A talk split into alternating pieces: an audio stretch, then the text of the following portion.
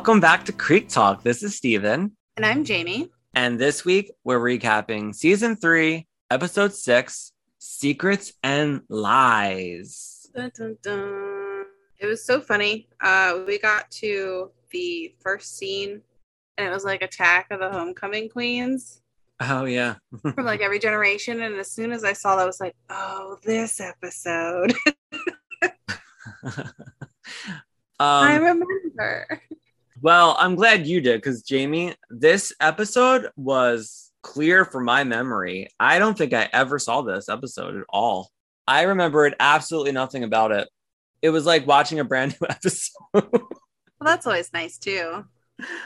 yeah i was like i don't remember this at all like i i don't know if i ever watched it or what but remembered nothing i don't remember the lady which i'm gonna call freck Old lady. old lady freck I was And- calling her the elder. oh, yeah, the elder the elder the elder lady She's the elder queen. and jack is nowhere to be found in this episode I, you know, I didn't even notice. really i noticed right away i was That's like 'cause you jack's not even in this Jack. I wasn't looking for Jack. I didn't notice. I'm sorry, Jack. So the storyline that happen, happens with Andie is something that you did bring up in the Mhm. past, and I never remembered it, but she does like accuse somebody of like doing something that they never did. She's awful. like she's just awful. She's changed so much. Like she just came back and she's this whole other person, very selfish person. She's not thinking. Like I don't It's I mean, disturbing. she kind of explains it later. She's got this like one track mind and she just focuses on what her goal and everything else fades away, which means she's not taking into consideration, you know, the reactions and consequences and how things can be affected, not just her own life, but the people around her for the things that she's doing. She just has no awareness of it at all until until she does, I guess. yeah, that's called being selfish. Yeah, I did say that. It's just crazy to me. I know. I mean, she always did kind of have like a single track mind. Like even with before when her we first met her, she was focused on schoolwork and that's what she was focused on and keeping her family together.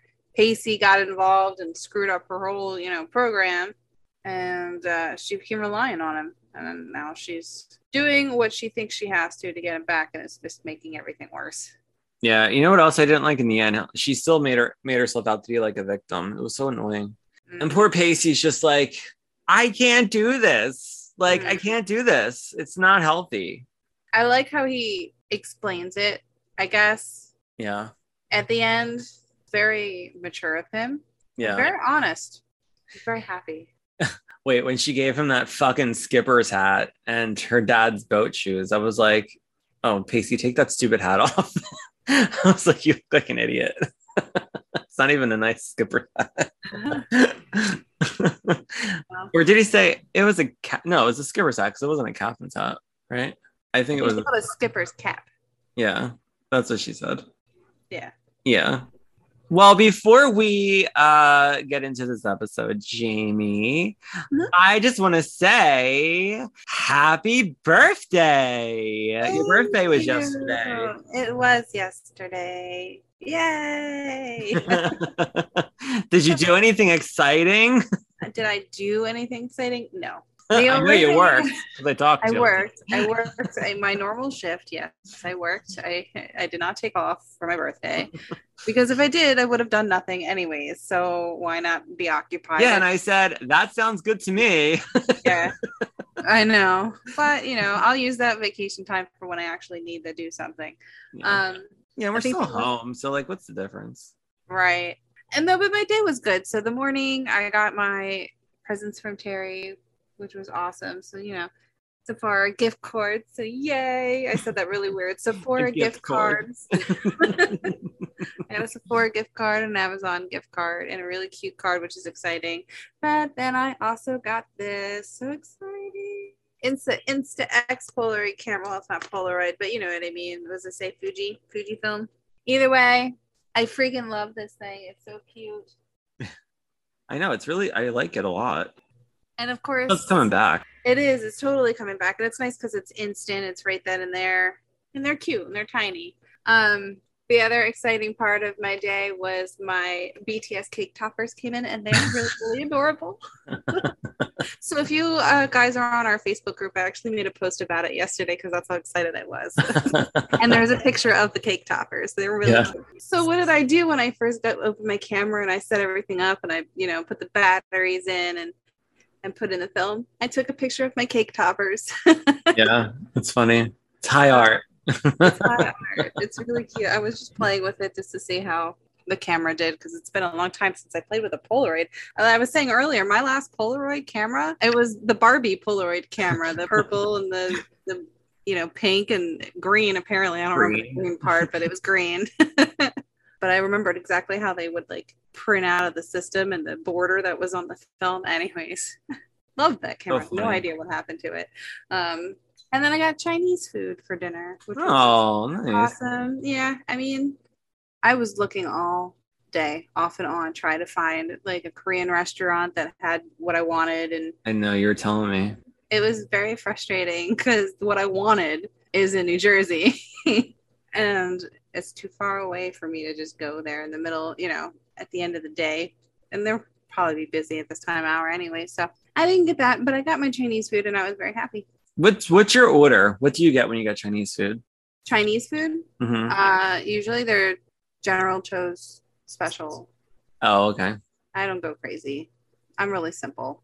Yeah, I always I lately get because I'm not a big Chinese food person.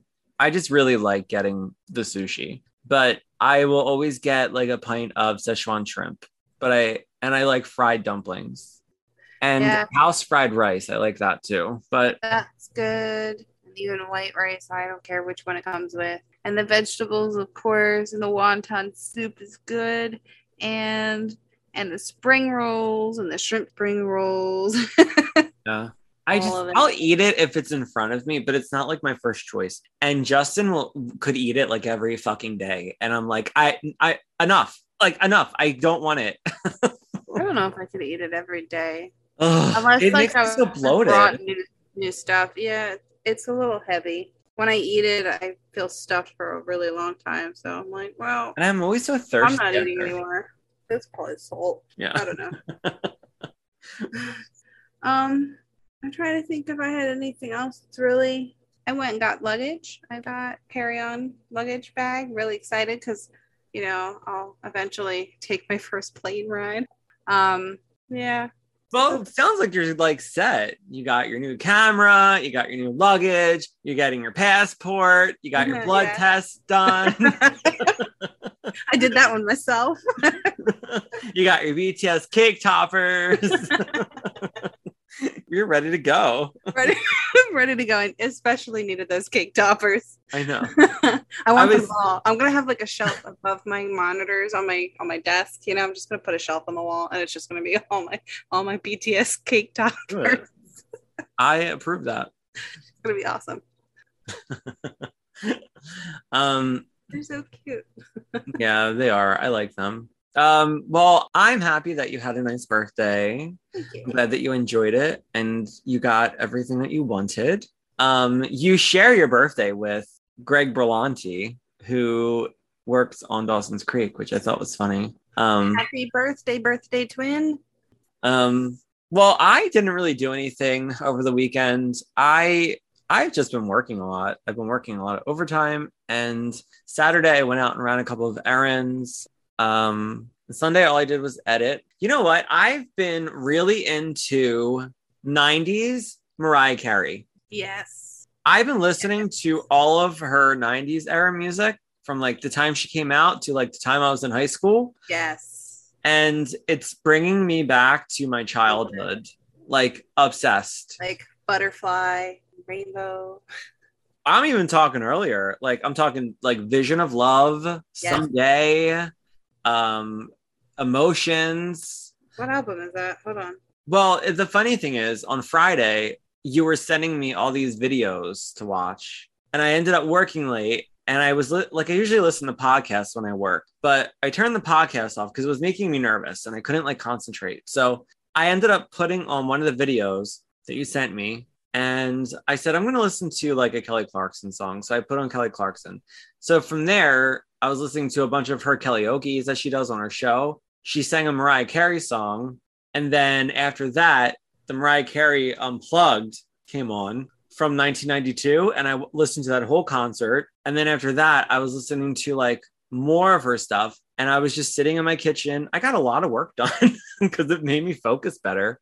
But I listened to, yeah, Yeah. I was Music and music for some reason compared to podcasts and I mean we have a podcast and kudos to everybody who listens to us while they're working, but I it distracts me because I start listening to the podcast and I lose focus of work or I focus in on work and then I forget I miss what happens in the podcast. It's too much. Like my brain can't separate that much conversation. It's like having open conversations with multiple people at once and I have to focus Uh-huh. on everything. It's impossible for me. So I listen to music instead because music is more mindless. It's, you know, more upbeat or whatever. So that's why I was sending you some videos. I'm glad that even though maybe my K-pop suggestions weren't really what you were looking for, that you rediscovered Mariah Carey. So I was looking her up and Vision of Love came out in 1990 yeah. which is the year that I was born.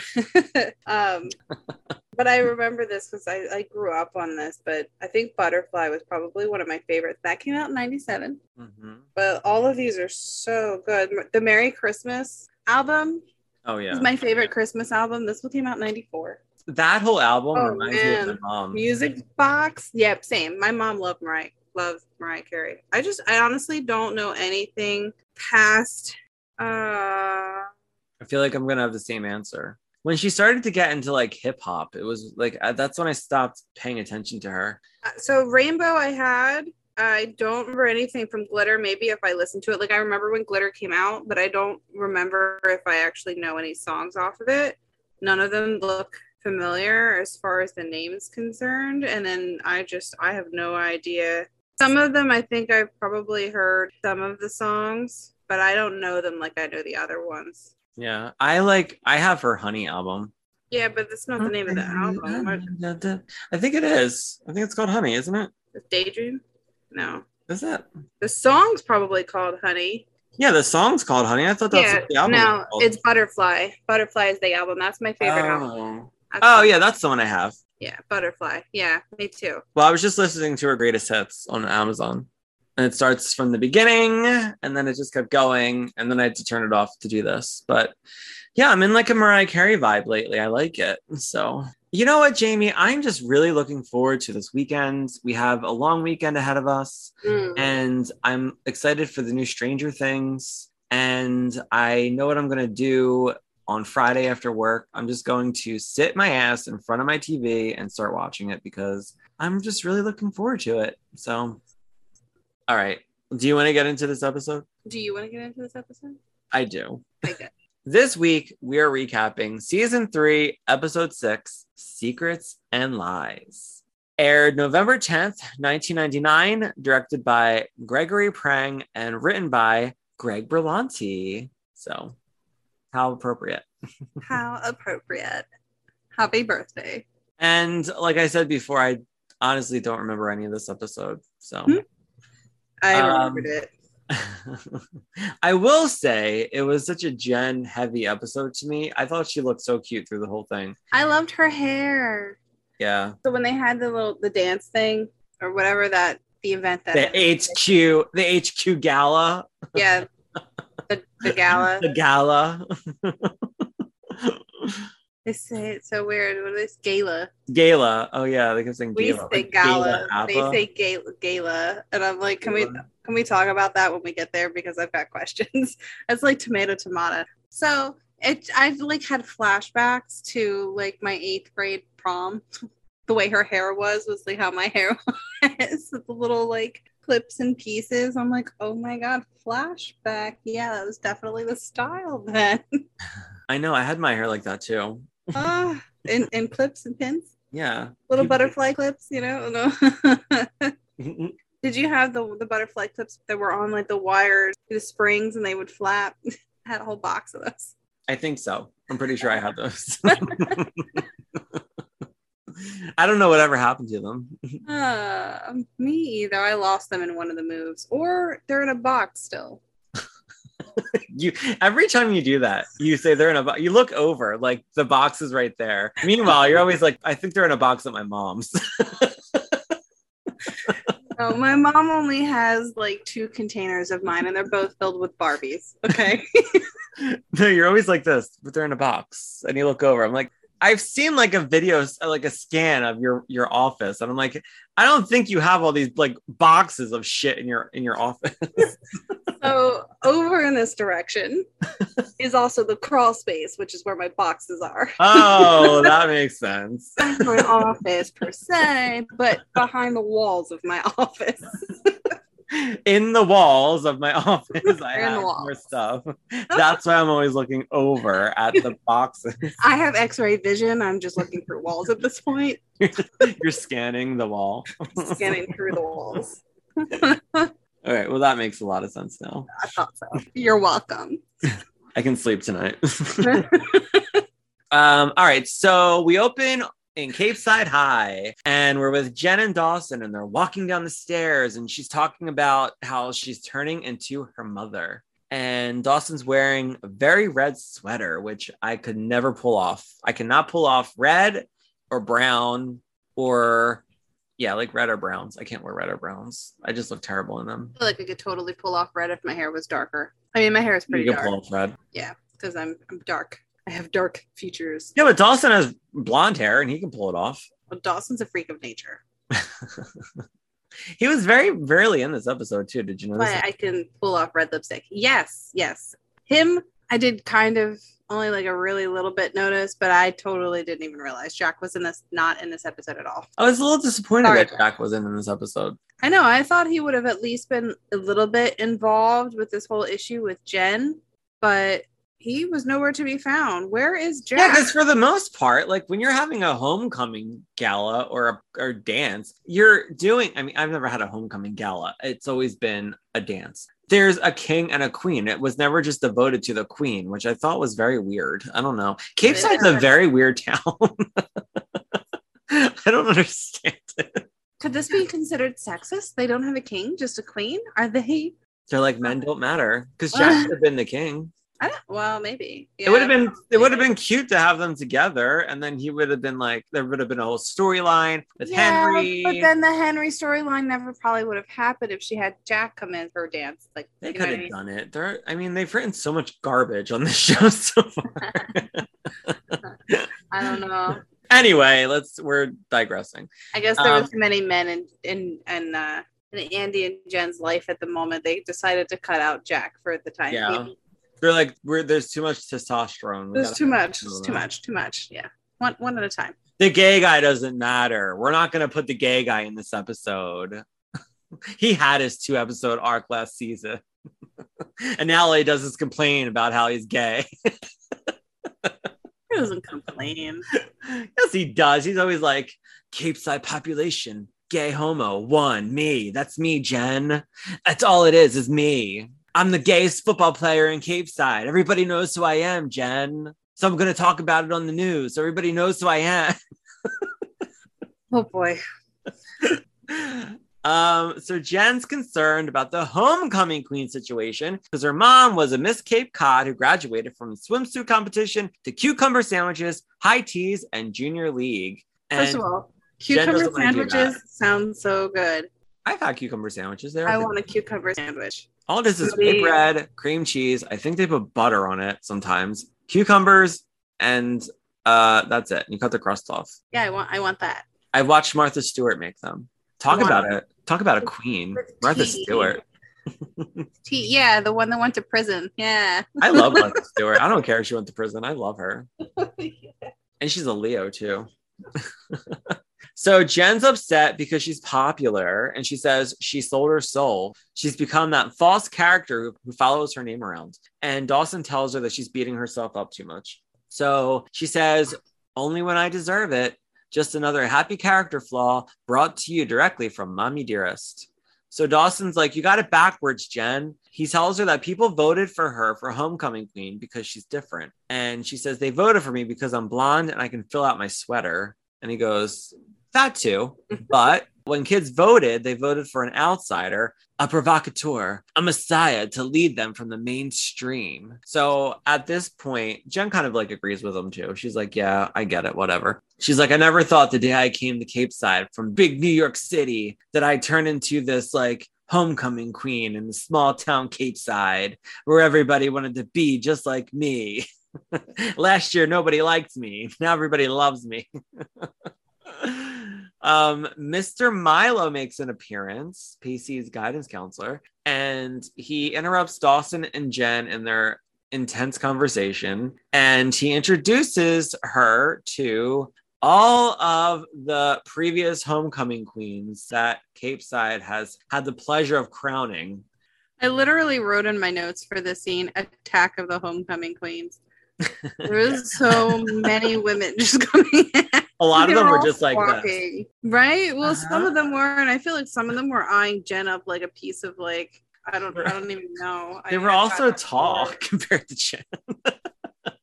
Yeah, they were all in heels and 90s uh, power suits. yeah, yeah. Basically, he, they were all like they all looked like they were getting out of a business meeting. They did, yeah.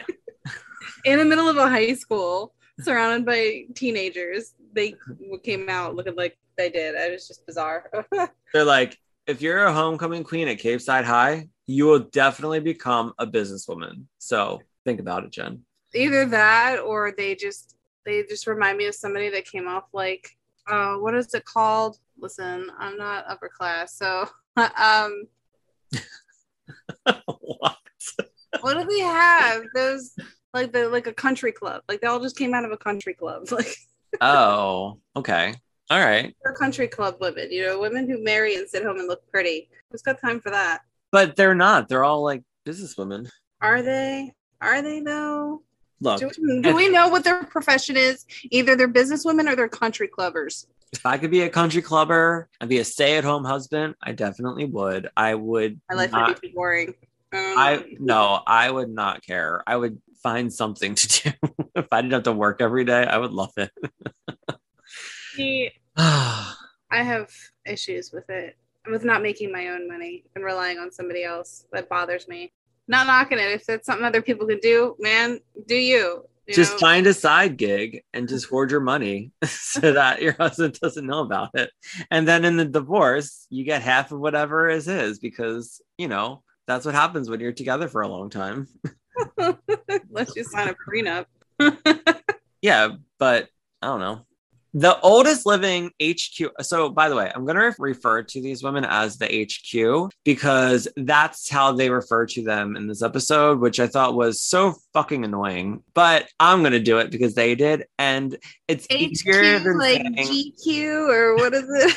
it's easier than saying homecoming queen every time. So I'm just going to say HQ, CK, you know, I don't know. DK1, GQ, GQ. sure.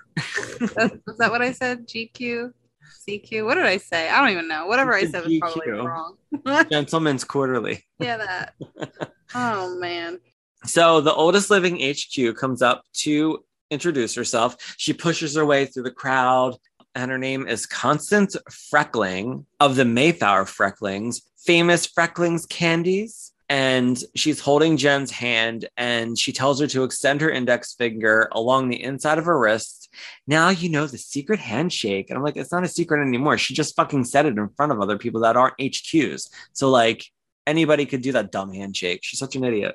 She's I mean, very all aggressive. All they did was like move their finger, like it's what, but was this not like you did like a wrist. hand thing and you fist bumps and you're like, yeah, like you know. so like she like did that to her wrist with her index and finger. no, you're just you're just tickling my wrist because you're weird. That's also a gay handshake, I think. if you, You, shake think you don't gay- know? I've never I've never done that. Justin used to tell me all the time when we first started dating. He would he would say like when two gay guys like do something with their finger inside the the palm of their handshake, that means that they're like interested or something. And I used to be like, no, it doesn't. And I think it actually does. I feel like guys kind of do the same thing with their thumb when they're like holding a girl's hand and you know like a gentle little rub back and forth so i mean i don't maybe who knows I think that's different. okay maybe That's not a secret handshake. no nobody said anything but a secret handshake it was just a little subtle you know thumb movement phalange digit move Phalange. Regina Phalange. She does welcome to the club. I've heard all about you. And we hear all the HQs in the background say congratulations. And Dawson and Jen just look at each other. She's like, What did I get myself into? Now we're at the Potter Shack, and there's Yay. A whole construction crew there and we see Bessie. She's like, This is so exciting. And she asks Pacey and Joey, who just like walked up, she says, Whose brilliant idea was this again? And Pacey and Joey both say mine at the same time. So Pacey explains that it was Joey's idea to turn their home into a bed and breakfast, but he's the one who told her how to do it next to nothing. So I didn't realize this was the season that they got into the bed and breakfast. I thought it was yeah next season. Nope, this is how their love blooms because they work with each other a lot in this season, and this is why I'm so excited. Yay! The building of the B and B has begun. And the boat and everything. There's a lot of construction going on. So Yeah, I wrote Bessie looks seriously really wet. like her hair looked really wet. I didn't understand what was going on with her. and she was wearing this like uncomfortable looking sweater. It looked just really hot where when they were where they were at because her hair looked I- sweaty. I don't know. Um, it just made me working. I don't know why she was wearing a sweater when she's working though. Yeah, it was weird. Bessie tells Pacey to thank his father for all the help. He says that's what the police auxiliary in this town is for. So Joey's concerned that since a lot of their insurance money is paying for the B&B that she's just hoping that it all works out for them. And Pacey's just reassuring her that it'll all work out. She says it better. I can't go back to the marina working at the boat gas station with that creep who tries to like molest me every day. And Pacey asks whatever happened to him. And she tells him that he went out on a date with a girl she knows and she was just trying to protect her. And then she was fired the next day. Pacey's like, what a charmer. And then he asks who the girl is. And I was like, it's so obvious who the girl is. She doesn't have any friends. She has two friends that are girls. So I know. He knows. He just wants confirmation. like why would she go out of her way for any other person besides any of her friends? I know. Um, so she tells him it's no one that he knows, and he tells her not to go into politics because she's incapable of lying with a straight face. He asks her again, and she just looks at him, and she sort of like understands what she's saying. He's just like, "Oh." She tells him she wasn't going to tell him. She's like, "I wasn't going to tell you, Pacey." And he says, "Why does it feel like I was just hit with a sledgehammer?" Hmm. And she says, It won't last. Andie's too smart to fall for that jerk. And Pacey stops her. He doesn't want to like talk about it anymore. And he says, Whatever makes her happy, right? Whatever makes her happy is lying about fake rape. Oh, that's much better. Good job. I want Andie to fall into like uh like You know I want her to walk in one, one of those grates on in, on the sidewalk and just fall through it. the sewer grates. Yeah. she's so annoying. And she's like, oh, nice. She's such a oh. terrible example right now in this season of oh, Well, she's on her way out. I really want to talk to Meredith Monroe and be like, what how did you feel when they were doing this to your character? I really want to know.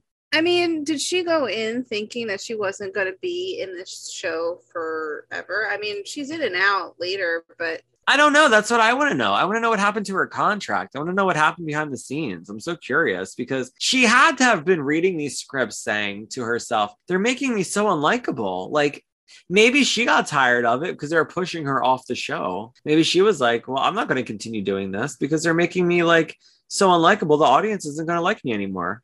who knows? Because she's not really a villain. She's just being very she's a troubled teenager. Yeah, but she's just she's just being so unlikable. I don't like that. I think that's kind of the point, Stephen. Yeah, but for her personally, for the actress personally to read those, to not really get that this was happening. Like I don't think she knew that this was happening. I don't think that she knew that that's where they were taking her character. Hmm. And I wonder, as an actress, to read that when you were so like, well, like the pre- the previous year, to come back to the show and be like, the audience is gonna hate me. Like, what are they doing? I don't know. I feel like I would feel a certain way about that. I would feel like the writers just didn't like me. I don't know. Maybe she was mean to people behind the scenes. Who knows? I don't know. Or maybe So- character wasn't written in to last. I don't know. I don't know. We'll never know. You'll never know. that guy Craig Anderson, he's in another Facebook, Dawson's Creek Facebook group. He worked behind the scenes. I think he was like a production assistant or something. I don't remember, but I talked about him before. He always posts a lot of fun behind the scenes photos and stuff from his time on the show. He seems like a really nice guy. Really? Yeah. Cool. Um, and he's very like open about talking about things on that group. But I like responded to something that he posted, and I was like, I want to know like the juicy gossip, like the behind the scenes juicy gossip, like who was fighting with who, blah blah blah. And he was like, no fighting, everybody liked each other, blah blah blah. And I was just like, wow, Lies. I know. I was like, Nobody ever just gets along swimmingly unless you're me. No, just kidding. like the writers literally talked about how the actors were not getting along. So I don't know. He, he signed some kind of, you know, secrecy agreement. I know NDA.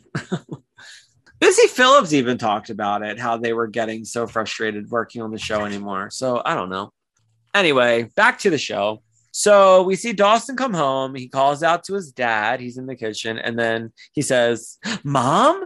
And then the camera pans over to Dawson running over to give his mother a hug. And Gail's back. Oh, I missed her. we missed you, Gail. So I also noticed that Gail is wearing this really heavy eye makeup. Yeah, they made her look a lot older. It was weird. We see Mitch come in and he says she's home for the HQ gala. Because Gal was at HQ, I guess, at Cape, Capeside. Did she go to Capeside? I don't know. I don't know. I'm assuming she was. I don't know. So she's like, Your father knows me all too well, Mitch. And she says, Oh, yeah. She says she was an HQ from an undisclosed year in the late 70s. And Mitch says, Late 70s. And then they laugh. And he says, Hi, gal. And she says, Hi, Mitch. So Dawson mentions that Jen's planning the gala, and Mitch says that she's the new HQ. And Gal's like, How the fuck did that happen? Jen's the last person I would think would be the HQ. Quite in that many words, but yes. and Gal was much nicer. Dawson says that he's interpreting it as an early sign of the Armageddon. So Gal asks Dawson to be her escort, and we see Dawson look over at Mitch, like, "Why aren't you asking my dad?" And Mitch looks like he's kind of hurt. Like, yeah, he just kind of looks like a like a puppy who's just been kicked, and he just kind of walks away with his head down, like yeah, exactly. That's exactly what he reminded me of. His droopy ears just went down, and his tail tucked between his legs as he turned and walked away.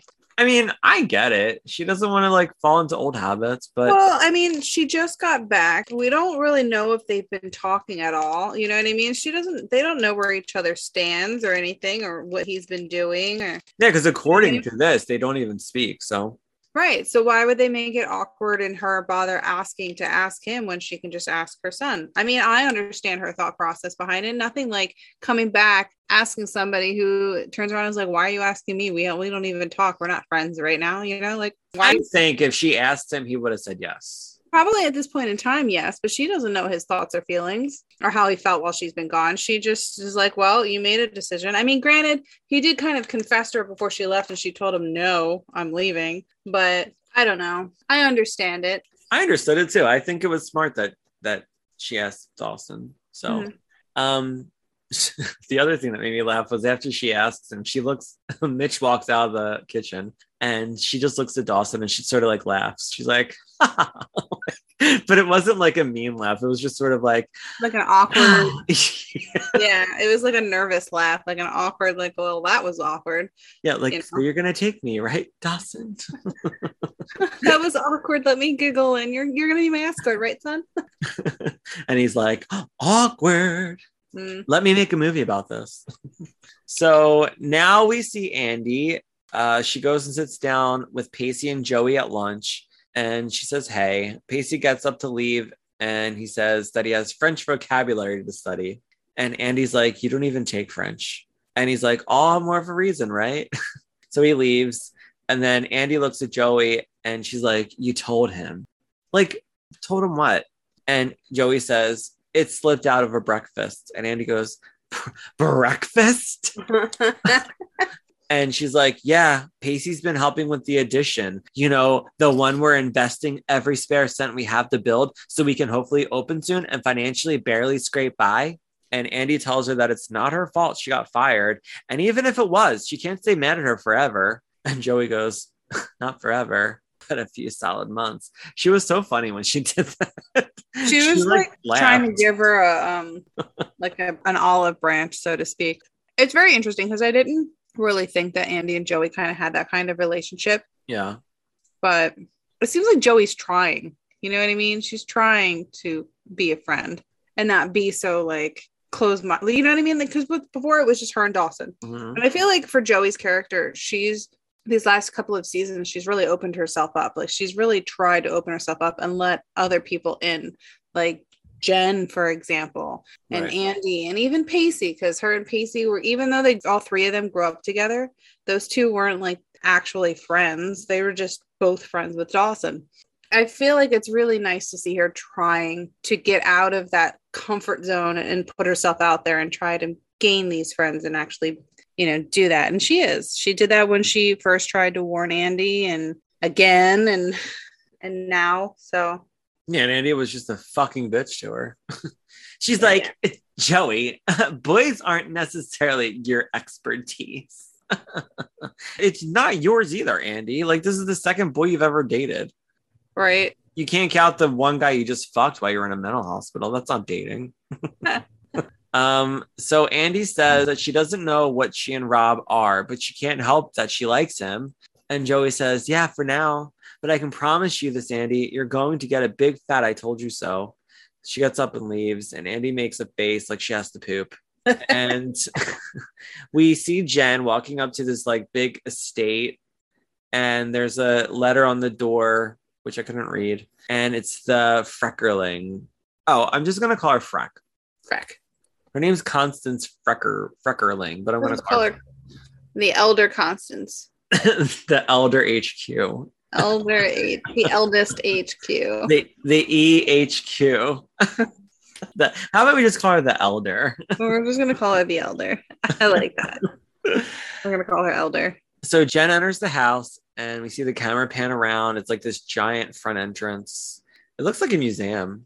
I feel like it was probably it probably was a museum. And she's looking at pictures and then she enters the next room and she sees a dress on a mannequin and we see the elder walk in with a tray. I thought the dress was for Jen. So did I. I thought she was like making her a dress, but apparently not. She tells Jen not to slouch, square your shoulders and face the world, girl. Yo, listen. So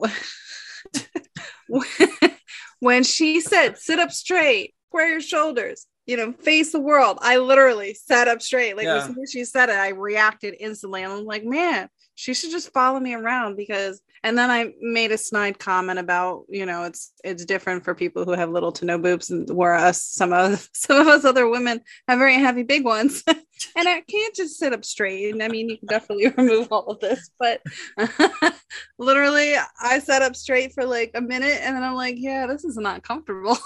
These are heavy. I need a back support. oh my god. Oh, you men, you just don't even know. this podcast is now called Boob Talk. Talk about the boobs. Boob Talk. Talk about the boobs. Boob Talk. Talk Tit about talk. boobs. Where we talk the tit. Talking tits. Tit talk. Wait, how does this how does this how's our song go? I don't Wait, know. creek talk, talk about the creek. Wait, tit talk, talking about the boobs. Tit talk, talking about the tits. Tit talk, talk about the bajongas. I'm trying not to laugh too much. Oh my gosh. Okay. Moving on. so, uh, she asks Jen what she thinks of the dress, and she says she makes new one every year for the gala celebration. She says, One must remain modern after all. Gala, gala, gala, gala, gala. I listen. Gala, always- gala it's always- apple. It's always been a gala for me. I always so called the- it gala, yeah. The first time I heard it pronounced gala, it was uh it was an audiobook. And I was like, "What? Am I saying it wrong this whole time?" And I never thought to look it up. I haven't Googled to see what Google says it's supposed to be pronounced or like looked it up in the dictionary because you know how it's got like the pronunciation keys next to it. I Mm. never thought to do that. And I really now I'm kind of curious. So we're gonna do that really quick. Because I mean, how do you say it? Gala. I just said it. The gala. Oh gala. yeah. Well, I mean, not you. The gala. We have a gala to attend. Gala. Gala. Yeah, It must be an, an right. area thing. maybe. So Jen calls her Mrs. Freckling, and I wrote, I thought her name's Constance. I kept calling her Carol. So weird. Poor, poor Carol. So, so Carol cuts her off, and she says, "Miss Freckling." She tells Jen that she was never married, and we hear a loud bang from above them, and Jen's like, "What the in the world?" And Carol says, "It's just Hank, her handy boy. He lives right down the road." And I was like, "I need a handy boy." How do I hire a handy boy for my one bedroom apartment? Oh boy. Uh, so what? Well, I mean, if you oh handy, what would this handy person be doing? Giving me a hand. Okay. Forget I asked. So Jen tells Freck that she hopes she doesn't mind, but her mom tried to do all this shit to her when she was young. She tried making her a debutante. And she's like, listen, it's just not my thing, Carol. I can't do it. And Freck says, Oh, but I do mind. You have the responsibility as the newly crowned queen to help me guest host the event. And Jen says, I never asked for any of this. And Freck says, Nor did I ask for you, Jennifer. Ouch. Most girls who walk through this door are pleased as punch to be here. They're sweet, upstanding, enthusiastic girls who relish the chance to be role models. They tend to stand up straight, comb their hair, wear brassieres. Am I making myself clear? And Jen says, Crystal. So she leaves. While that was happening, she was going through this checklist. What was the first thing she said? Uh, stand up straight. Yep. So you got to put an X next to me for that one. And then Comb the next hair. one, yeah, uh, maybe. Wear brassiere. I mean, only when I go out. You're almost there. I don't I don't know. I think you could maybe be a HQ with a little work from Carol. You mean Constance? Freck. Wait, so her name's Constance. Her name's Carol. Her name's Freck. Her name is Mrs. Freckerling. Her name is Miss Freckerling. Her name is Elderly. Her name is Elder. Her name is HQ, Elder HQ. Her name is the oldest HQ. Her name is the old lady, Ran. Brams the second. so so a lot of names. She's Yeah. only been in the picture for five minutes and she's got like 10 names. she's she's left such an impact on me with what her name is because I couldn't remember it. I kept calling her uh Freck Frecker Freck no Freckerling, but it's Freckling. It was so it was a dumb name to give her. I don't get it. So what Jen's was the name of outside. the teacher from the Magic School Bus? It was something with an F. I don't know. I didn't. I I was too old to watch that show. Um, you're never too old to watch that show. I was watching it like five years ago because it was on Netflix. Frizzle. Oh, it was Frizzle. Oh well, Frizzle starts with an FR. That's why you thought of it. Yeah, yeah. Uh, so Jen's leaving the house or the mansion, it is the estate, and we see somebody fall off the roof. And she asks if he's okay, and he says, "Quick, bees, run for your life! Bee stings! Thomas J got the bee stings!" so he grabs Jen's hand and they run into the greenhouse, and it's clearly it's clearly Henry. He's wearing like this hat to like kind of they do like this quick thing where you you don't really know it's him like it's real quick and then when they get into the greenhouse, we see that it's Henry because she calls him Hank. Yeah. And I was like, Hank. I was That's, like, what, that's be because Henry." that's what um Constance called him. She's like, oh, Hank, my you know work boy or whatever she called him. Also, if Henry lives up the street from her, he must be rich. Yeah. So now we're back at the Potter Shack with Pacey and Joey. He's helping her clean up some dust on the floor. She's upset that the cops left for the day. And Pacey's like, some of them have families to go to, Joey. Like, Jesus Christ. He tells her that they should name the addition of the new wing the Pacey J. Witter wing. And she says, You keep talking, it'll be a memorial dedication. I love them so much. I love their interactions. This just made me so happy. And then she gets a phone call. You know what I like about it, Jamie? It's just so Natural. but like right now when I, while I'm watching it, you're seeing the like evolution of their relationship. But right now they're just being really good friends to each other and they're mm. getting closer. There's seriously no hint at them being in a relationship right now. He's just being a friend to her. But what's so great because there's going to be a scene that happens a little bit later. Is there going to be little hints and things where like you're like, did I start just realizing. yeah right like their feelings are going to start to like show even if it's just like a little bit and then it's just really nice because now you're paying attention to it you know now you're like really looking for those little nuances and we get a little bit of that from joey a little later at least in my opinion I'll have to keep look out for them.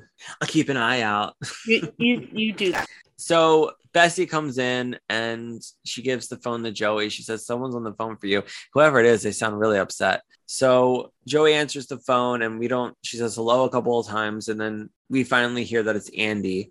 And she's like, Joey, please come help me.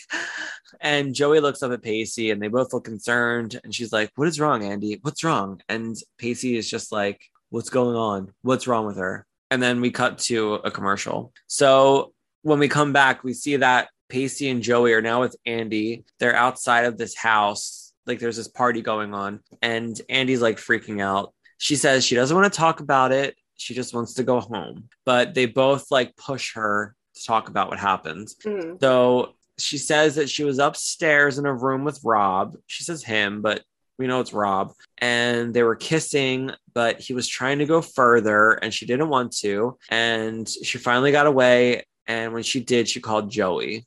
It was so weird. When I was watching this scene, I was like, I don't think this actually happened. I think she's making it all up. It's so i i know this time around that she was making it up but the last time the first time that i ever watched this episode Mhm. I wasn't sure because we've seen the way he is with Joey. Right. You know, he could be a creep. So I don't know that I would put it past him to make those type of, you know, moves because I don't we don't really know him other than just being a creep. We don't know his personality. But with that being said, Andie, we know Andie is a little bit special in her thought process, I guess. So I was definitely torn because I feel like I could have believed that he'd made that kind of move but Mhm. also I didn't because I feel like if Andie was put in that kind of situation, she wouldn't allow herself to be put in that kind of situation. I Yeah, like. I agree. You know what I mean? So that's what made it hard for me and a little less believable is because we know Andie enough to know that she's too smart to put herself in that kind of situation. Um, unless he really did screw with her head and she thought she was safe and he overpowered her. I mean, I don't know. so that she's also making the story she's making the story up to the point where if like she doesn't have to call the police or anything because in her eyes she got away before anything could happen because all they were doing was kissing. So he really didn't do anything to her physically. She just says he wanted to do more and she left. So she doesn't say he held me down She, He I think she kind of she implied it because it, at one point, what did she say that she said? Um, that she he was trying finally to go got away. Yeah, he was trying to go further, and I finally got away. So that's so vague because it's it Right. sounds like it's implying that he's being pushy.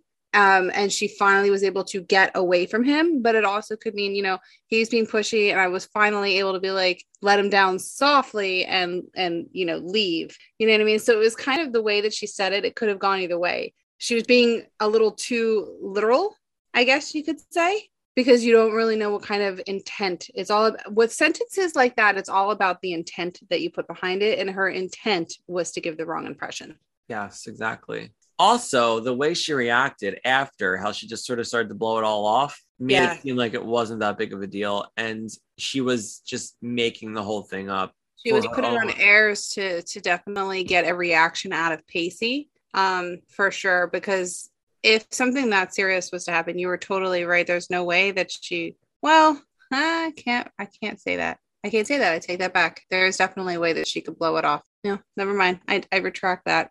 Okay, let's move on. Because I feel like I if I say anything like messed up, like she's just she's like being one of those girls that uh who do this type of thing to just get men in trouble, then I would be then I would be the asshole. Those girls definitely exist, but there's also the ones who have had these things happen to them and cover it up very easily because they know nobody's going to believe them. So Yeah, that I understand. And they're They're- scared. and they're scared right in this case we don't really know um andie just kind of flips the script very quickly because she's sobbing one second and she's like no no it's fine the next and so we don't really know it's a rough situation because at first i was like oh my god he didn't is he really that much of a creep and then Well, yeah, because they so his whole character development is he's creep. this fucking creepy asshole. he's and he likes guy. younger girls and maybe girls his age don't like him. I So- think honestly, I I think he just he likes Joey,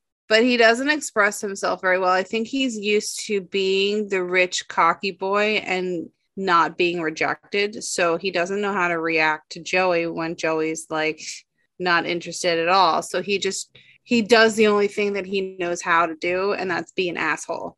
Um so like the more that you kind of pay attention to his character that's that's what i see yes he's a creep in the way that he goes about everything that he does and i think he he's seeing andie to get back at joey too because he knows that they were friends somehow he knew Oh yeah. um so i just you know i don't know it's it's all just games it's all games he's playing a game andie's playing a game and then all that's left are the pieces that everybody around them has to pick up Yep. It's messed up though.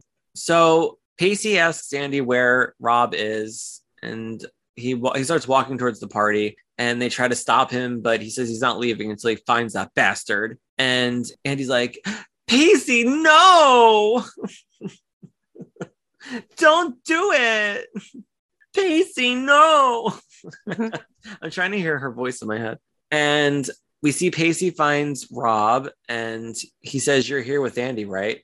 and he just slugs them right in the face. So two guys grab Pacey, and but Rob doesn't really hit Pacey. He never gets a punch in. Pacey's like, "What the hell did you do to her?" And Rob says, "I didn't do anything." And Pacey says, "She's outside bawling for nothing." And Rob wants to go talk to her, and he's like, "You're not going anywhere near her." And Pacey tells Rob that if he even touches her again, he'll nail him to a cross. And Rob says, "I didn't lay a hand on her." And Pacey's like, "Save it for the judge." And Rob's like, get out of my house. so Rob got punched in the face in his own house party, and he doesn't know why. There's all these accusations flying, and the girl who did it is outside crying, and we will find out later. Now we see a full moon, a shot of a full moon. It was the full moon's fault. That's what happened. yeah probably And we see Henry and Jen are still in the greenhouse. Um, we see that there's flowers everywhere. Jen says that they're so beautiful. And Henry tells her that she's looking at over 200 plants. And he tells her the name of the one. I wrote it down. It's called a bulbophyllum virginalis. basically he doesn't know the names of any of the plants so he just makes them up with like innuendoed He was? I thought they were really the names. i don't think so i'm pretty sure the whole joke was that he was making them up and they all had those kind of like I look at i don't know if you wrote Wait it down look it up I Look it did. up. I'm going to Look copy this. because see. i must uh, either I i'm believe them. misunderstood or you really yeah, i don't know the real or You've not. done. i think that but was I'm kind of gullible. so I have, I have to admit it. I'm I think that was the whole joke though. He didn't he pretended like he knew what it was and then they laughed at the name. He's like, "No, I made them all up." And then he was going through all the ones that he made up and they were all like these weird No, it's real. Is it real? Yeah, it comes up. Shut up, really? Yeah. I wrote down the other two that he said too. Let me see what Look him up. she says name some more and he's and he says polystachya pubescens or avanda vaginatum That's why I thought he was making them up. Listen, I am not All a right, let me look botanist. them. I don't do plants. i don't do flower either yeah me either they they die botany is not my thing. yeah they're real i'm not even Oh gonna look at the other. What were these people like? someone did their work in the writer's room These botanists are very dirty. they, they live in the minds. gutter. They've got dirty minds. they in love the flowers planting soil and fucking Well, vir- virgins. So virginalis virginalis. I don't think they really got any. Hence the heavy sexual innuendo. Oh, they only dream of fucking, so they come up with these names. They're all virgins. I live in this greenhouse and I'm never gonna see a vagina, so I'm just gonna name this plant after a vagina. And then when I see it, I'll think of the name and it'll make me think of vagina and I'll just sigh. Vagina. And then when they sniff the flower, that's, you know, That's their orgasm. Yeah, wait, what? You really went, you went over the line. I'm just kidding. that's what I thought you were saying. Oh, anyway, so Anyway. Jen says, "Is it hot in here, or did you just make me blush?" And Henry looks down and he says, "Oh, like he gets all doofy now." No, they're having like a full blown actual conversation where he's muttering out full sentences and not just like sounds. Yeah, like they're actually getting along. talking. Yeah. like he's a normal person. And now all of a sudden he's getting gummed up. yeah, exactly. And she says, "Relax, Henry. It's going to take a lot more than a flower to offend me." So Jen asks him how he knows so much about flowers, and he says, "Uh, the elder Freck. That's how." Elder Freck. So Jen asks what's Freck's deal. She's wound so tightly. And Henry says that she's just sad. She has no one in her life. She never had any kids. She has no relatives. She just appeared on Earth. she just showed up. and he says he's lived next door to her for 10 years and he thinks he's her best friend. And I was like, oh, that's so sad. But get in that will, Henry. Get in that will. Like, seriously. Jen says, I don't know who I feel sorrier for, you or her. And he puts his head down again. So Jen says, We're going to have to toughen you up, Henry. You keep wearing your heart on your sleeve like that, you're going to bleed to death. I thought that was such a great line.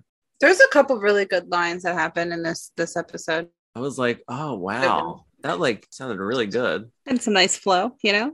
Yeah. So he says, It's not me, it's her. And he tells Jen that she has no idea how much Freck wanted to meet her. And Jen's like, She was? Why? Why would she want to meet me? And Henry tells Jen that he told Freck all about her. She has two events on her social calendar every year the WOC World Orchid Conference in the spring and the HQ Gala every fall. And he says they're what she lives for. Without them, she's got nothing at all. And Jen's like, hmm, interesting. So Carol lives for her flowers and her HQ gala, and Henry, a teenage boy, is her best friend. So, and she's apparently uh, uh loaded from candies. she has her own candy. They have her. They're like Wonka candy. No, She's they're- almost as big as Wonka. I want to know what kind of candy this is.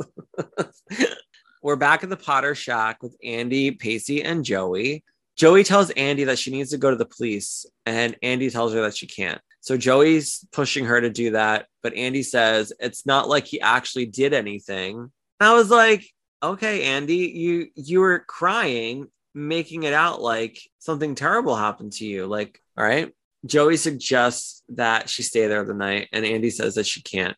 So Pacey looks at Andie and I wrote, does he believe her? Like he gave he gave her like a questionable look to me, he did. So Pacey tells Joey that he can take care of this. He's gonna take her home. So now we're back with Henry and Jen. They're both in Freck's house. And Henry's calling Constance's name, but she has her hearing aid turned off. She's like fixing her her dress. And he surprises her and he tells her he ran into Jen outside. So Jen tells her that she knows they got off on the wrong foot, but she wants to know if they can start over. Freck says he can be persuasive when he wants to be. Jen Which says, something I really noticed in this episode. If we really pay attention to him, he can be very persuasive. He is really good with his words, which is really the polar opposite of what Jen knows him to be right now because Yeah. what she knows him to be it's like doofy. is, is a bumbling idiot who can't speak. You know, he just clams up, but he's very articulate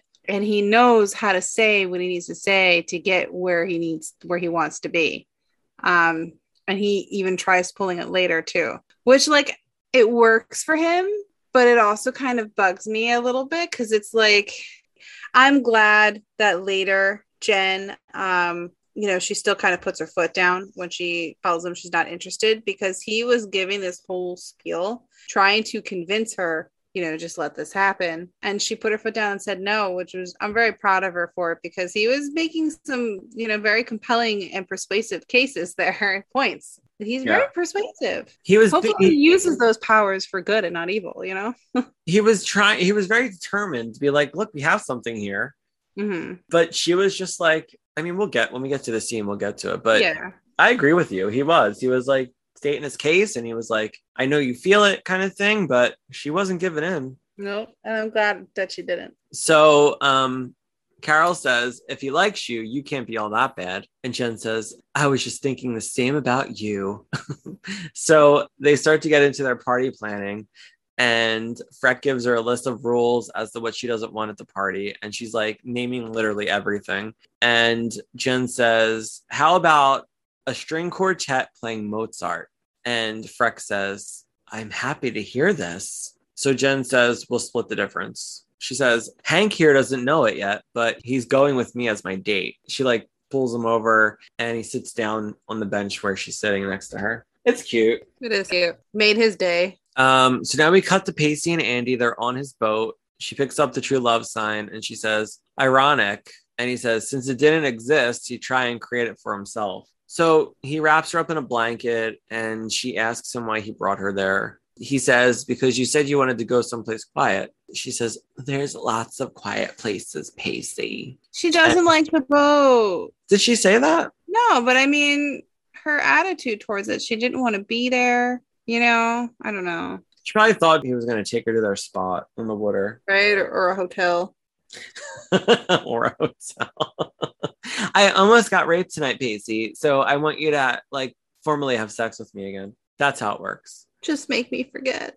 Yeah. So Pacey tells her that he wanted to show her that he's been okay since they ended things. And he says he's found a way to turn what's been killing him into something potentially beautiful. And she says she's not okay and she's not over him. And he says, You will be, McPhee. She says, Even you calling me that by my last name, do you know how long I've waited to hear that? And he says she's been through a lot tonight. So let's not go there. And she says, if it took what happened tonight to bring us together, then so be it. And he tells her they're not together. And she says, if we're not together, then I'm not sitting beside you, staring into your eyes and kissing you. And she leans in to kiss him and he stops her. And he tells her that they can't do this for so many reasons. And she says, I'm not asking you what we can't do. I'm asking you what you want to do. And he says, I want to know you're okay. And she says, That's a shame because you still matter to me. And she tells him she wants to be with him. And then he says he knows that's how she's feeling right now, but tomorrow could be a different story. And Andie says, I'm not talking about tomorrow. I'm talking about tonight. You and me together under the stars, just like it used to be. I'm talking about a kiss. So he kisses her and they go in for more. And I'm assuming that they had sex. Probably, but we don't know. It's sort of like insinuated. I don't know. Because he's with her the next morning. He drops her off. Spent the night together. Wait, so if they spent the night together on the boat, did he christen the boat with Andie? I don't think that they did it. I think they probably did things. I don't think that they did it, but I don't know. Hmm. I don't know. He doesn't christen the boat, I don't think, with anybody because the first time that Joey and him do it, I think they're at his sister's house, right? No, they're on the camping. They're on that trip. Or did they not do it then? They're in like a, Like a a cabin, right? or something, Yeah, right? they're on a school trip. Do you remember that? So she starts rambling her bullshit and he stops her twice. because she's like, I know that what happened last night doesn't mean anything, but as long as we're on the same page, I just want to make sure we're on the same page. And I I know that you don't want to be together, but I kind of want to be together. Does that mean you want to be to-? like she's doing that whole thing? And she says, I just want to know that you're feeling what I'm feeling. And he says, I am. And she says, It makes me so happy. And she gives him a kiss. So she gets out of the car and she goes in her house, and we see Pacey just like sit there and he closes his eyes and he's just like, What the fuck did I do? Because he knows this is not the right decision. Yeah, he knows. You can already tell, like, oh my God, I just felt everything he was feeling. Just the way he was looking at her, I feel like he was very guarded. Yeah, yeah, he you was. know? He was very guarded and he was just very like, I don't know, like he was processing. He was trying to process without her getting too like ahead of herself. I don't know. Pacey, we felt it. Joshua Like- Jackson, excellent job. because he because he looks at her and he's like I, I don't see you the same way anymore that's that's how i see it he looks at her and he doesn't see the same andie that he saw last year when they were so in love because she's a different person now She's a completely different person. And it was like a, a look of loss. It was guarded Yeah. loss. She's it's just very accurate I mean, I think he was just what she comes to later, which when he comes and has this conversation with her, um, and he and he has to shut it down. I think the way he explains it is probably him like realizing it right now. hmm You know, so it's so accurate it's so good, so good. so yeah now we're at the potter shack and rob's knocking on joey's door she answers the door and uh, she says no known sex offenders within 200 yards of my property and i was like he's not even a sex offender I know, but she's just you know, she goes to shut the door and he slams it back open and he tells Joey he didn't do anything. And Joey tells him he could use a little work on the delivery. I suggest a less forceful interpretation. So she goes to shut the door again and he stops her and he pulls her outside and he says, Please tell me she didn't go to the police. And Joey says, You touch me again and I'll scream faster than you can say William Kennedy Smith. I don't know who that, that is. I meant to look that up. He's an American physician and a member of the Kennedy family. He is known for being charged with rape in a nationally publicized 1991 trial that ended with his acquittal. How would Joey know that? it only happened like She was, seven years ago. yeah, so she was like seven. Maybe they talked about it in in class. they were like, remember that Robert, wait, what's his name? Robert William Kennedy Smith, that Kennedy who raped somebody. remember him? Oh, makes sense now that I looked him up. Rob tells her that Andie's the one who wanted to go upstairs. She practically dragged me up there. And when they started kissing, she just freaked out. So Joey tells him that he has zero credibility. And he admits that he was a creep towards her at work, but he says it was an inappropriate workplace flirtation. And Joey says, and sexual assault, they're both against the law. And he grabs her by the arm again. And he says he has never forced himself on anyone. She says, if you say so. So Rob mentions that Andie's unstable and that she spent time in a mental hospital. And Joey says, I'm going to pretend that you never said that. so I she- mean, first of all, he's just pushing out dirty laundry like that. Like he doesn't know what Joey does and doesn't know for him to just be like saying that to people. She's crazy, you know. She's crazy. Nobody will ever believe her. She went to a mental hospital. Oh my gosh, this guy. Yeah, he's disgusting. So Joey shuts the door on him again, and we hear him asking why Andie would do this. For what possible reason would she do this? And we cut to the HQ gala. We see Freck is looking around her house. She's taking it all in. She says, Splendid, splendid. Uh, we see Gail and Dawson are there. Gail tries to avoid this woman that she hasn't seen in years, but somehow they literally walk into one another when they're walking to the bar. Uh, the woman's name is Marilyn. She's there with her husband, and Gail and Dawson are at the bar. She brings up to Gail that she's sorry to hear about Philadelphia. So at this point, we learn that Gail is back in Capeside because she was fired from her Philly job because the audience didn't agree with an older anchor woman. Yeah, she basically got fired for being old. Yeah, it's so fucked up. So terrible. And she doesn't look old at all. It's so weird. Maybe with that heavy makeup, but so Dawson asks her if she has something to tell him. Dawson's like, Mom, do you have something to tell me? and she's like, she always does that. You caught me. You caught me, Dawson. Uh, we cut to Jen and Henry entering the gala, and I wrote they look really cute in what they're wearing. It's almost like sort of like Renaissance like. Hmm.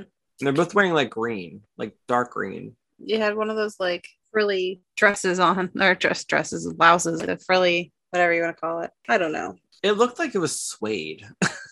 I don't know why. it looks like suede. And she had like this like long necklace on, and she had like a um Mm. thing in her hair. I wasn't talking about Jen. Oh, what were you talking about? Henry? about Henry. We had that like ruffled. Oh, the shirt, like the meatloaf shirt. Is that what they call it? I don't know. It's these ruffles. just, I just see ruffles. That's all I saw. White ruffles. yeah, they were sort of coordinated. Hmm. We see Freck is giving them shit for being late, and she says the entertainment's not even here yet. And in walks a bunch of drag queens, and Freck says, Who and what are they? And Jen says, They are the entertainment. And I wrote, Drag queens have definitely progressed since this episode. They've gotten very talented in their makeup skills. yeah, none of these drag queens would ever be on RuPaul's Drag Race. like none of them. A part of me doesn't even think that they were actual drag queens. I feel like they just dressed some of the like production guys up in women's clothes. I don't know. They're, they're probably you're probably right. It was weird. So, okay, so now we're back with Joey. She's now at Andie's and she's in a new house. Did you notice that? I did. Joey's like cutting tomatoes and Andie's boiling water to make pasta. This is like the most you've ever seen them all hang out. At least the two of them. Right. And Joey asks Andie if she told her father about all of this yet. And Andie says, No, why should I? It's not like anything happened. And I was like, Oh my gosh, she's so blase about this whole thing. Like, she called her up crying come get her. Like, ugh. this is when I started thinking, like, nothing happens. Nothing happened with this guy. And he's so adamant about it. Like, Yeah. even when Pacey went to um, confront him, he was so like, not like, what are you talking about? Yeah, he was he was definitely caught off guard and was not prepared for that hook. Pacey does like a right hook. So Joey tells her that Rob could have hurt her. And Andie says, You don't know that, Joey. And she says, Maybe she even overreacted. And this is when Joey's eyebrows literally go down, down so far, Yeah. they like touch her mouth. And she says, Do you think you've overreacted? And Andie says, Well, I didn't cry wolf if that's what you're saying. I would be like, Are you? I don't know what you're saying. You're beating around the bush again. yeah like you're ugh. so uh joey says that's not what i'm saying and this is when andie just gets super defensive so joey tells andie that rob stopped over her house and gave her his side of the story she says he practically got down on one knee and pled his innocence andie says so that's why you're here you of all people are going to believe that scum joey's like i didn't say i believed him andie like stop jumping down my throat and Andie says, No, you just stopped by for a friendly chat. She's like, No, I thought I was cutting fucking tomatoes because we were having spaghetti. She gets so defensive. So Joey says she stopped by because she wanted to make sure they were doing the right thing. And she admits that she should have reported Rob herself due to his behavior, meaning at work. Yep. And she says, Maybe I could have prevented all this this whole thing from happening. And I was like, Oh, Joey. Don't take that onto yourself. I know. Yeah, like she's like, ugh, like this is what Andie's doing to everybody. It's like a chain reaction. Yeah, exactly. That's what I was saying earlier. Andie was so, and she goes to explain it actually in this scene, right? Yeah, she goes to explain in this scene how she, She just says- gets very focused and single minded. No, that's later. Right. She says, Oh. maybe this all happened for a reason. Maybe something good came out of it. And Joey says, Well, what do you mean? Andie says, As of last night, Pacey and I are back together. Now everything can just go back to the way it was. And Joey's like, I can't be friends with this girl. like, this girl's fucking So great. This is when I was like, What's that look, Joey? Because after she says that with Andie, she turns away and she just looks like her face kind of falls. Yeah. Yeah. So then it makes me go, What's that look, Joey? So she obviously was not pleased to hear about the news of Andie and Pacey getting back together. But I don't know if she recognizes why she's feeling that way yet. Well, if I was Joey, and all this stuff was happening, I would be very suspicious of it myself because in the beginning, uh, when Andie's having that conversation with her at lunch, Andie's talking about how much she likes Rob and she doesn't know why. But I also think she might be worried that Joey and Pacey might be getting together, maybe because they're like talking at breakfast. And oh, yeah. I definitely think that Andie was jealous for sure. Andie's getting worried. Yeah, she's getting yeah, and she's getting borderline jealous, and I think that's why she went to extremes to get Pacey's attention for sure. Exactly. Um, but with this and the look that Joey was giving, I think you know she felt some kind of way with the news that those two had gotten back together, even if she doesn't recognize why she might be feeling that way. Oh, She's- I see what you're saying. Do you think Joey was feeling a little like I feel like that too, kind of. Yeah, like if you look at Joey's face after she finds out that, um, like after J- um, Andie says that her and Pacey got back together, and she turns away from Jen, and her face just kind of falls, like as she stares off into space, going, "Huh, why does this bother me?" You know what I mean? Like she's bothered by the news. Yeah, That's, yeah, yeah, yeah. what I'm getting at. Yeah, I thought that too, Jamie. Last night when I was watching it, uh, I thought that too. I didn't write it in my notes though, but I it do was like, remember dis- thinking it was like, like disappointment. It was Yes. like a disappointment. And then her just wondering probably why she feels disappointed that they got together, back together. You know what I mean? because she's got this new friendship growing with him, and if if it was me, I'd be like, well, now he's got his girlfriend back. Where's my time going to be with him? Right. Yeah, I totally agree with you. So it's it's the start of you know their relationship, even if it's just in a friendly position right now. It's just the start of something between them that they both are enjoying. You know what I mean? Or at least at least Joey is enjoying her time that she's spending with Pacey, which is a complete flip from season one when she wanted nothing to do with him. So um it's just nice that like I said, Joey's putting herself out there more with everybody else. She's trying to get away from Dawson so much and start to make other friends and other connections. Um, and there was definitely a look of disappointment, whether it's just because those two got together and she's feeling like, oh, they're back together. There's going to be no room for me. I'm back at square one. Or, oh, why do I feel disappointed that they got back together? Maybe it's something else. So, but hmm. we don't, we don't know, but we just know that she, she makes this, this face. She has this look and it's left up for interpretation until later. Yes, and that's what we're both doing now. Interpreting, interpreter, interpreting. Interpreter, interpreter. We're interpreting. oh my god, so much has happened in this episode, and I, I know. I'm glad I never watched it.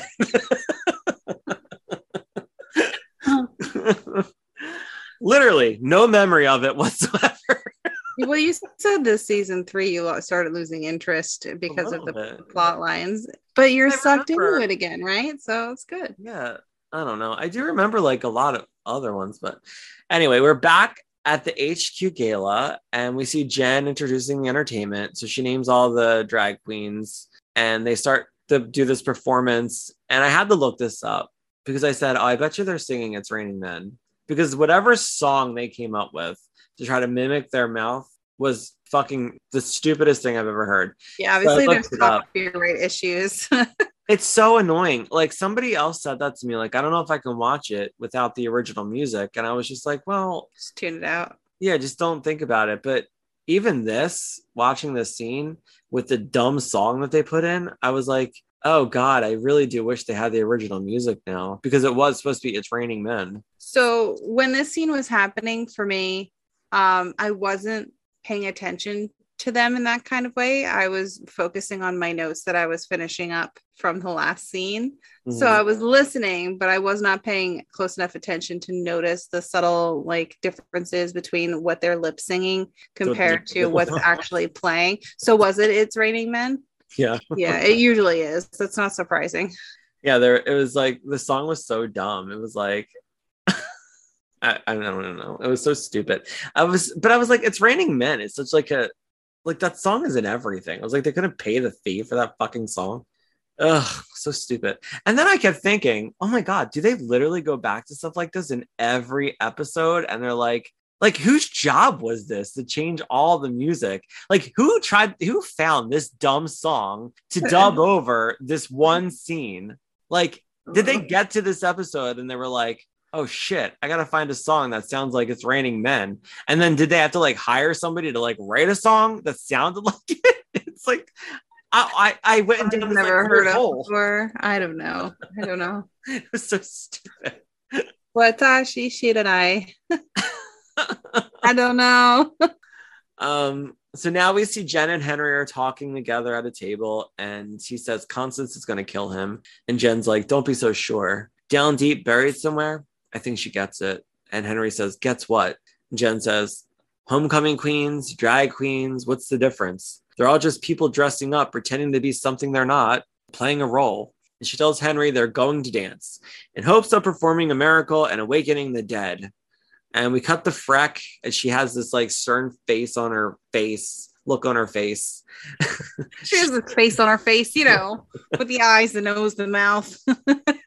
and uh, an upturned nose and she's stomping her foot to whatever beat she hears in her head because she was is not the beat of the song, that's for sure. I, I don't know what song that was she was was really fast paced, whatever she was listening to in her head. I was like is she having a seizure I don't know He was double timing it. she was Just said this song would be good two times faster than its normal pace. Double time. So now we see Andie. She shows up to Pacey's boat workstation. He's got this whole fucking like area. It's like a shack. Yeah. I was like, where, Shack turned garage. where'd this come from now? He built it out of sticks, plywood. electric and everything. Yeah, he's got electricity. That's pretty impressive. Maybe it's like the shipyard he's in. Maybe it's their shed. They got like a work shed. Yeah, like it has to be. I'm like, how's he doing this? I don't know. So this is when she brings him a skipper's hat and a pair of her dad's topsiders. And he tells her that sometimes he thinks he might not ever finish the boat at all. So now we get into this whole conversation where he talks in metaphor and Yes. I loved it. I really did. And she says, Why not? Because sometimes it's harder to rebuild something than it is to just start from scratch. She says, Why? And he says, That picture you have in your mind of the way something was, it's never going to be that way ever again. And Andie says, Yeah, but it could be better. He says, Depends on how badly damaged it was in the first place. And she says, How badly damaged was it? And he says, It was pretty much totaled. And I wrote, We're not talking about the boat. Not yet.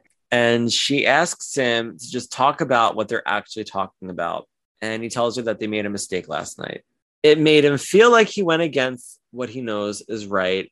And she says that today is the first day that she's felt really happy since she left the hospital. He says, It is funny. There used to be a time when we were so in sync with everything we did. We were just connected. Now look at us now. We have the opposite reaction to the same event.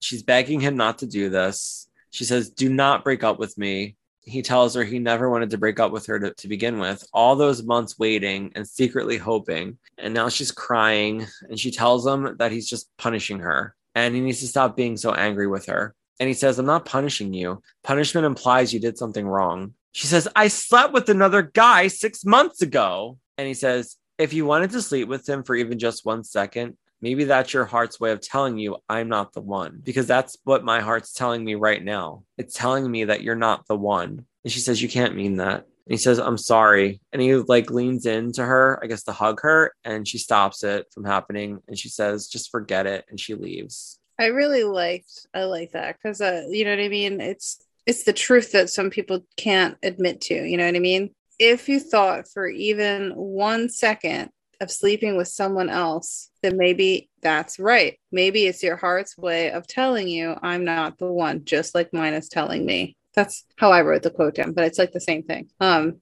I mean, he's he's got a point. If she was 150% committed to him, her relationship with that guy would have never been a thing. Yeah. And that's just that's the bottom line. So it's, very relatable to a lot of people then and today and the future. It's just, you know, relations between people and it slaps you in the face sometimes, especially if you're like currently going through something where you can relate to it in that kind of way. And it's like a, you know, like to wake you up a little and you're like, huh, I just feel like I was just attacked. Way to call me out, you know? Crazy. I don't know. I, I just really felt bad for him in this scene. I but I was happy. I was so happy that he was just being completely honest with her. I agree. I agree. Me too. Because if he like continued on like th- he did the right thing in the earlier episode where he broke up with her because he knew in his gut that he didn't want to go on with somebody who did this to him because it is such a betrayal. But he had a moment with her where he maybe felt really bad for what she was going through. Probably vulnerable. They were both vulnerable. Yeah, vulnerable. That's it. Um, but not even just with Pacey and and Andie, but Dawson did something very similar with Joey, where he had to just be like, you know, this isn't mm-hmm. right and it's not going to work, and I have to end it now. You know, he did the same thing because she was doing the same thing. She was approaching him, basically kind of throwing herself at him the way that Andie did in a in a different way. Um, and both men had to, you know, put an end to it.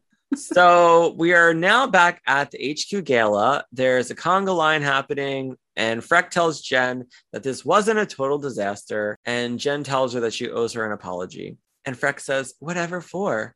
Besides the obvious. Jen says that her intention was to shock Freck tonight, but she looked past the cliche and actually enjoyed being a homecoming queen. And Freck says there's one unresolved item, Hank, and she tells Jen that he adores her. And Jen says it's just a crush, it's completely harmless. so Elderly tells Jen that it's more than just a crush. He talks about her nonstop. Her presence in his life has awakened him somehow. And she says it's quite special, but she feels that the sentiment isn't mutual. And Jen says that would be correct. I don't understand why Jen doesn't find him attractive at all. I mean, unless it's just the age thing, but he's so hot. I don't know. I just don't think that she's really interested because she kind of explains it a little bit later. She's not ready for that kind of relationship in her life. She's still just trying to get back to herself. Yeah, that's true. She she talks about that. She has no interest in dating right now, let alone somebody who's two years younger than her, which is a really big deal. But I guess at that age, it, it is a big deal. Like now, it wouldn't be that big of a deal. No. But in your teenage years, two years is a long gap, especially between a guy and a girl. And if the guy's younger, because girls are already, what do they say, at least a couple of years ahead of them maturity wise. So yeah, and Jen's very mature. She's very mature, which makes Henry look like a baby. So yeah, and he does look like a baby. yeah. yeah. So Freck tells Jen about a man she was engaged to at 17, but he broke her heart and she never got over it and she starts to get emotional and she says if you break a heart too badly it might never recover. So now we're with jen and henry in the greenhouse again and he's showing her a flower called the spotted heart and he tells her that it took freck over 15 years to breed it correctly. And jen says that's older than you. And he says the world's most beautiful things are. And jen jen says oh god. No i wrote jen says oh god He likes Ron Little Thick. He's real. He's really funny with his cheesy, corny lines. It was a good line, though. I have to go with oh, that. Yeah. It was good. I gave it to him. He goes in for a kiss, and she stops him, and he says, "I thought we were having fun." She Ugh. says, "We we are, but not like that." I know, like he just assumed that. I don't like that he just kind of assumed, and then his response was, "What? I thought we were having fun." That bothers me. Like his that entire sentence bothers me so much because it's just I don't know how to describe it. I mean, you why does fun automatically equate to making out or whatever? You know what I mean? Like, oh, what? Why are you stopping? Aren't we having fun? Like, I just feel like that's something a creep says who's just trying to get in your pants. Like, I just, it bothers me a lot. Yeah. And I don't really know how to like articulate why, aside from just kind of saying it like that. Like, I feel like that kind of a phrase is somebody who's some comes from somebody who's like, has like one goal in mind and they're just trying to like butter you up to let you get in their pants. Like I just It's exactly what it is. And people like assuming things when they don't even know, you know. But I also think it says a lot about his... having a good time. Let me put my hand in your pants. What? I also think it says a lot about his maturity level. Exactly. And also this is just kind of sealing in Jen's thoughts on on how she's going to proceed with him right now. I'm so surprised they haven't started dating yet. I'm like waiting for the official thing to happen. I remember that it takes them a while because Jen is very adamant against it. And then that's why I think in the end, I there's a reason why I don't like Henry that much, and it's because of how it ends. Jen finally gives in to him, falls for him, and then he turns around and leaves her. And I'm pretty sure for someone else or something else. Like, Oh. he leaves. He leaves, leaves. Like he goes away for football camp or something and never comes back. And then she goes and visits and he's like seeing somebody else or something. Like I don't remember the details exactly, but it was something like something like that happens. And uh and it just makes me not a really a big Henry fan. I wonder if Michael Pitches didn't want to come back to the show. I don't know. Because I feel like I remember reading that they wanted to bring him back, like the character back, but I don't know what happens. I gotta find these articles. Hmm. Um, so he says to her, You asked me to come tonight. Doesn't that count for something? And she says, It counts for us to become friends. Again, he's assuming things. And he says, I think I'm in love with you. And she starts to laugh. And she says, You're not in love with me. That's what I said to Justin the first date we ever had. He said, He told me he loved me. And I laughed and I said, You don't even know me. I was like, You don't love me. You even don't think me." you're in lust with me. You just want me for my bod. my God. I don't even think I had that much confidence in myself to think that he that's what he wanted. I know that's just the joke that I bring out. It doesn't necessarily mean that I believe it, but I'll still say it. it's funny. And I'll say it just like that. You only want me for my bod from something. Some kind of quote. I forget what movie or show that's from. He only wants me for my bod. Oh my god, it's so funny. What is it from? Doesn't matter. Anyways. but I remember him doing it. I, be, I just remember being like, what the, what the fuck is wrong with this guy? And he always says, I can't believe he didn't leave that night. like, I can't believe he talked to me after that. I was like, because you seem normal. 16 years later. um, so she says, How could you be in love with me? You don't even know me. And he says, Because I just am. And she says, I wish it was just that simple. He says, If it's my age, we're not even two years apart. She says, So much is going to happen to you in the next two years if you do them right. Your heart is going to swell and break a hundred times before you turn 16. And he says, And how does that make me feel any less ready for you now? I can still care about you more than anyone ever has. She says, No offense, but that's not saying much. Then give me a shot. What do you have to lose? And she says, What you need right now is someone that can go through all the things that you're going to go through together because I've been there, done that, pretty much. She's basically done all of it already. You know what this makes me think of?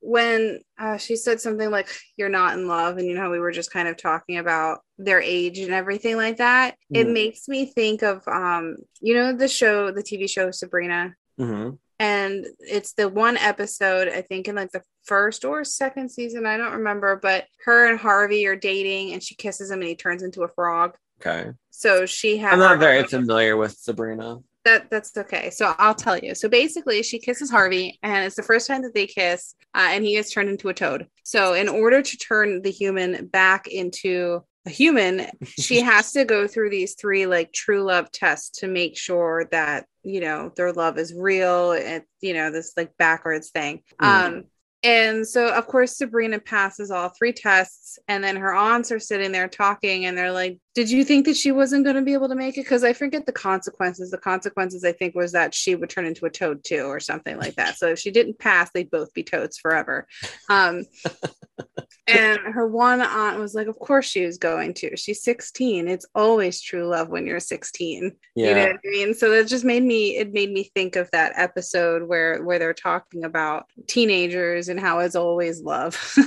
so I mean, for Henry, Pacey- it is. Pacey named his boat True Love. So Right, exactly. And I mean, Henry, even though Jen says you're not really in love with me, to Henry right now, he believes he is. he tells her that, you know, even though she's been through everything that he's going to go through, he says, except fall in love, or else you'd have someone, but you don't. Which says to me that everything you think you know about love is questionable. She says, Until I can look at myself without judgments, I'm not ready for anyone, let alone you. And he tells her, You know what you just said about my heart breaking a hundred times? Well, there goes number one. And he leaves. So I personally felt this scene went on way too long. Yeah. And it could have been just cut short somehow. It just every time I was like, oh, they're going to stop, they're going to cut. But it just kept going on and on and on. Like he was so persistent in trying to get her to say, like, okay, I'll give He you a was shot. trying to use his persuasive skills and it's just uh it wasn't really working for him. She's like, listen, kid, Thank Not you into you. Yeah. So now we're with Dawson and Gail. They're discussing her firing. And As as sorry, as as Mariah Carey would say, why are you so obsessed with me? true. I don't know her. Um, so Dawson and Gail are discussing her firing, and he tells her that she should talk to Mitch because she could use a friend like him right now. And Gail says she doesn't want to because there's too much history. And Dawson says, Well, what's the worst that could happen? And she says, He could help me. We could become friends again. And Dawson says, God help us. And you know, later on, we do see that they are like talking to each other. I was so happy to see Gail back, though. I really was. me too. Because I forgot that Gail came back this episode. I know I kept waiting too. I was like, when is she coming back? And I totally didn't even know she got fired from her job in Philly. No, I forgot that entire plot point. My focus was mostly on the whole Henry and Pacey, you know, plots. Yeah. They're, you know, heavy this episode. Gail was mm-hmm. sort of like a D storyline. Um, so now we see Andie is at Joey's yelling at her. She's blaming Joey for Pacey breaking up with her. She's so fucking annoying. She's like, You told him, didn't you? And Joey's like, What are you talking about? She's like, Get off my fucking porch. Andie, psycho ass someplace else. I know. Andie thinks Joey told Pacey that she made up the story about Rob. And Joey says, Well, it did cross my mind, but I didn't believe it, not for one minute. And Joey says, I know you, Andie. You're a good person. I know you wouldn't do anything so hurtful or, pain- or plainly wrong. And Andie says, You don't know me, okay? You don't know what I'm capable of, especially when I set my sights on something. And she says, Yeah, you're determined and a stubborn person. There's nothing wrong with that. And Andie says, It's more than that. It's like I've got blinders on. And Joey says, What are you talking about, Andie? You need to like fill me in here. And Andie says, I love him and I need him. And the truth is, I don't know what the truth is. And Joey hugs her, you know, just to like calm her down. And we get a montage. We see Freck hanging out with all the drag queens. Henry's walking down the dock by himself in those big boots. And Mitch and Gail are talking on the porch. And Pacey's just standing his boat. And we get the end credits. End of the episode. Next week, it's Escape from Witch Island. And I do vaguely remember this episode. Me too. Me too. so that was the episode. I thought it was good for one that I never really Remembered. um, I liked everything with Jen and her storyline with Henry. I really like that Pacey basically put the final nail in his relationship coffin with Andie. Yep. And um, you know, I'm excited to see where the B and B goes. I, I hope that I hope it becomes successful at least. I think that they do.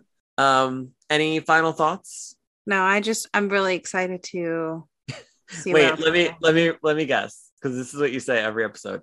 I'm really excited for this season because I can't wait to see Joey and Dawson. I mean Joey and Pacey. Uh-huh, uh-huh. I'm just ready for more and more episodes and more interactions between them. I'm just really pumped. Okay, pumped, pumped up. I'm ready. Pump it up. Pump it up. All right. Well, I think we can end the episode. I just want to say a big shout out again to our listeners Yes. for getting us to 6.5 thousand downloads and Woo. our Instagram followers just keep going up. And we really, really appreciate your support and everything. Um, you know, helping us get to where we are. We just hope to keep growing. We appreciate it so much. Jamie, why don't you tell everybody where to find your Instagram? Well, my bookstagram is on Instagram, J Lynn underscore book lover. I haven't been super, super active, but I am still there. So yeah. follow Jamie's Bookstagram. Follow You will love it. And if you would like to follow us on Instagram, you can do that at Creek Talk Podcast and on Twitter at Creek Talk Pod. Mhm. And you can send us any feedback or any Dawson's Creek related stories you would like to share at Creek Talk Podcast at gmail.com. We would love to read it in the next episode. And check out our link tree and join our official Facebook group. We would Yeah. love for you to join and engage with us. It would be so fun to meet the people who are listening to our show. It Yes. be amazing. Agreed. Agreed. Engage us, people. we want to be engaged. So thank you for listening. We hope you have a great weekend, and we'll see you next week with an all new episode of Creek Talk Podcast. Mm, bye. Bye. Bye.